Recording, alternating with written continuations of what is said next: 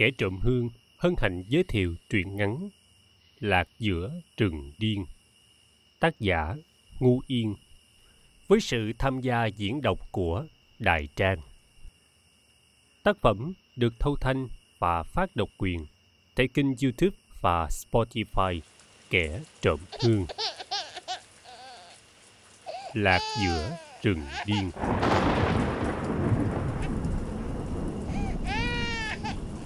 Tiếng khóc que que vừa dứt như bị ai bụm miệng. Một bà già ẩm đứa nhỏ đặt kế bên người đàn bà sau sinh. Bà để chén nước cơm ở đầu giường dặn chị. Đứa thứ ba rồi, ráng giữ. đầu tóc rối bù khuôn mặt lem luốc chị há miệng thở dốc. Máu tươm ra theo các vết nứt trên môi. Chị chống hai bàn tay gân guốc lên giường gò bụng co người ngồi dậy. Sau khi hớp vài ngụm nước cơm chị mân mê đôi bàn tay đen đúa, trung rẩy khơi sạch đất ở các đầu móng tay, rồi quơ lấy cái khăn, nhúng vào chén nước cơm, sau đó chậm lên môi. Chị nghe môi mình mềm ra và không còn mùi tanh nữa. Đoạn chị vạch áo, dùng một góc khăn khác, cũng thấm chút nước cơm, rồi lau sạch đầu vú. Xong tất cả, chị ôm đứa nhỏ vào lòng, tưng tiêu nựng nịu và hôn hít nó thật chậm, rồi mới cho nó bú chị mơ màng tận hưởng cảm giác đầu vú tê đi và bắt đầu cương lên. Cảm giác được làm mẹ thật dễ chịu. Chị là một người điên. Ít ra thì đó là do mọi người nghĩ vậy. Lúc rảnh, chị thơ thẩn khắp làng. Có hôm, chị lén bẻ một trái bắp. Liền hôm sau, chị tha về một đống cỏ quăng vô chuồng bò của chủ vườn. Cũng có lúc, chị cưỡng được củ khoai thì ngay chiều đó, chị lên liếp giùm cho họ chỉ cứ vậy mà sống. Năm 14 tuổi, trừ vẻ ngoài lem luốc thì chị chính là viên ngọc sáng của làng. Cặp giò chắc nụi, hai mông căng lên sau chiếc quần sờn. Chiếc áo rách phơi ra sống lưng lõm hẳn một đường dài từ vai tới tận hông.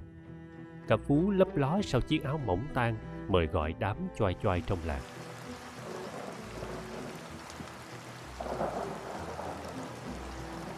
Một buổi tối nọ người ta rủ chị lên rẫy. Trời bắt đầu mưa, nước lai láng trên người chị. Âm thanh của chị bị tiếng sét cứa ra thành từng khoảng hỗn hển chị nghe trả rít trên từng sớ thịt. Dòng tố qua đi, tiếng rên của chị hòa cùng bầy cốc nhái. Sau bận đó, khoai bắp trong làng ít thấy vơi đi. Chừng vài năm sau, người ta thấy chị dắt một đứa nhỏ trở về. Cán bộ xã hay chuyện họ mới vận động đâu đó cho chị một căn nhà, ép chị về ở. Được dăm bữa nửa tháng, chị bắt đầu cuồng chân. Một sáng nọ, chị bê đứa nhỏ đặt lên bàn cao, rồi bước ra sân, lượm đá đập nát cửa. Rồi cũng cục đá đó, chị cào bấy tường. Người ta thấy vậy sợ quá mới tìm cách tách đứa nhỏ ra, gửi nó lên trung tâm bảo trợ trên huyện.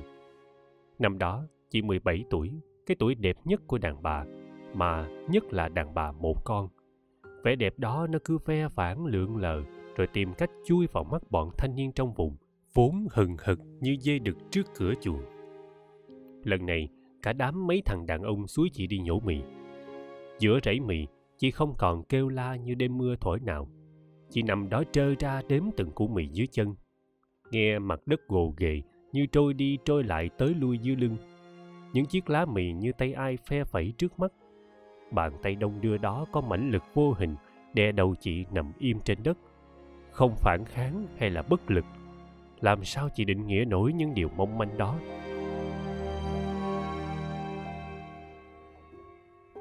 Đứa nhỏ thứ hai chào đời, không có tên cũng chẳng biết mặt cha. Vừa dứt sữa, chị lại ẩm nó đi đâu đó mấy hôm. Khi trở về thì vài tháng sau đứa nhỏ mất.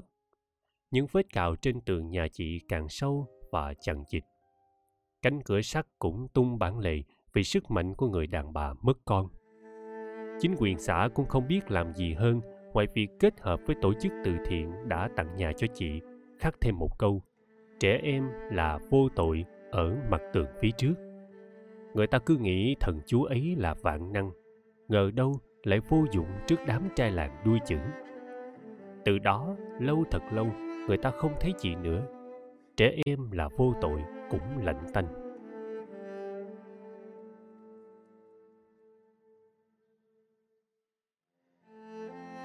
Lần gần nhất người ta gặp chị, khi ấy chị đang tắm rửa sạch sẽ ở nhà của bà già trong xóm. Sau khi tươm tất, chị theo cán bộ lên trạm y tế. Chính quyền cho chị quà bánh, cơm nước và mấy viên thuốc. Cái mà người ta nói với chị rằng, kẹo đó, ăn đi. Chị nghe lời. Cơm nước xong xuôi, chị thấy buồn ngủ. Chuyên gia bắt đầu vào cuộc. Lần thứ ba, quân chị trôi xuống mà không phải do chị tự tuột. Người ta làm gì đó mà chị nghe đau điếng. Chị liêu siêu gượng dậy, cặp giò chắc nịch phan thẳng vào mặt chuyên gia. Trần truồng, chị nhanh chân lẻn đi mất, bảo vệ được thứ thiêng liêng nhất của người đàn bà. Thứ mà trên xã muốn cắt phước đi cho đời chị bớt khổ. Hoặc như cái buồn trứng ấy rụng rồi thì biết đâu ở xã họ cũng bớt lo cũng không chừng. 28 tuổi, chị thành công trước sự thất bại của việc người ta tước đi quyền được làm mẹ của chị. Vì họ nghĩ rằng chị không bình thường hay vì họ cho rằng chị không xứng đáng có một đứa con. Làm sao mà trả lời nỗi thắc mắc của những kẻ điên?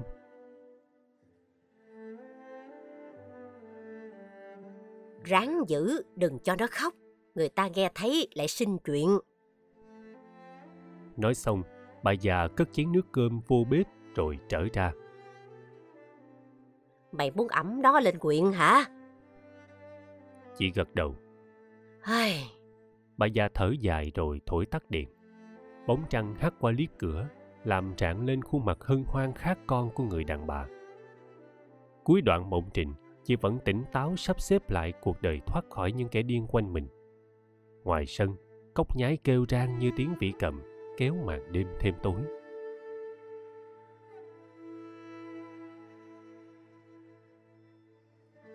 Trong mắt em, mẹ như một thiên thần. Mẹ em có mái tóc xoăn bồng bềnh, khuôn mặt của mẹ hình trái xoan. Em thích nhất đôi môi của mẹ, nó rất đỏ và mọng nước. Mỗi khi nói chuyện, đôi môi của mẹ nhẹ nhàng đông đưa, nhìn rất thích. Bàn tay của mẹ em rất đẹp, chúng đầy đặn và vô cùng mềm mại.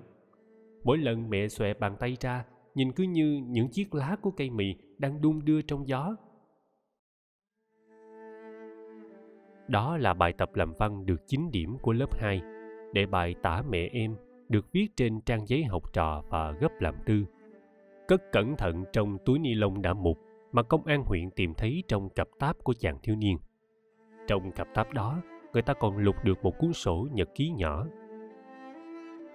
Ngày, tháng, năm. Mỗi lần bà ấy xuất hiện là đám bạn lại được dịp nhau nhau lên. Bọn chúng luôn miệng nói em là con của một mụ điên rằng em là đồ bá dơ không có cha. Từ lúc được đi học em đã phải tập quen dần với những điều này. Nhưng hôm nay em thật sự buồn vì bạn hà lại nói nhỏ với em rằng bà điên ấy là mẹ của cậu thật à. Em rất thích bạn hà. Em không muốn bạn hà nghỉ chơi với em vì em là con của bà ấy ngày tháng năm em đã cố gắng làm rất tốt rồi nhưng sao thầy vẫn không khen em Tất cả những bài tập được điểm cao em đều giữ lại. Thầy có cần em đem cho thầy xem không? Bài tập toán thầy cho, em chỉ tính sai một bước. Thầy đâu cần phải nói có điên mới làm vậy, khiến cho cả lớp cười em.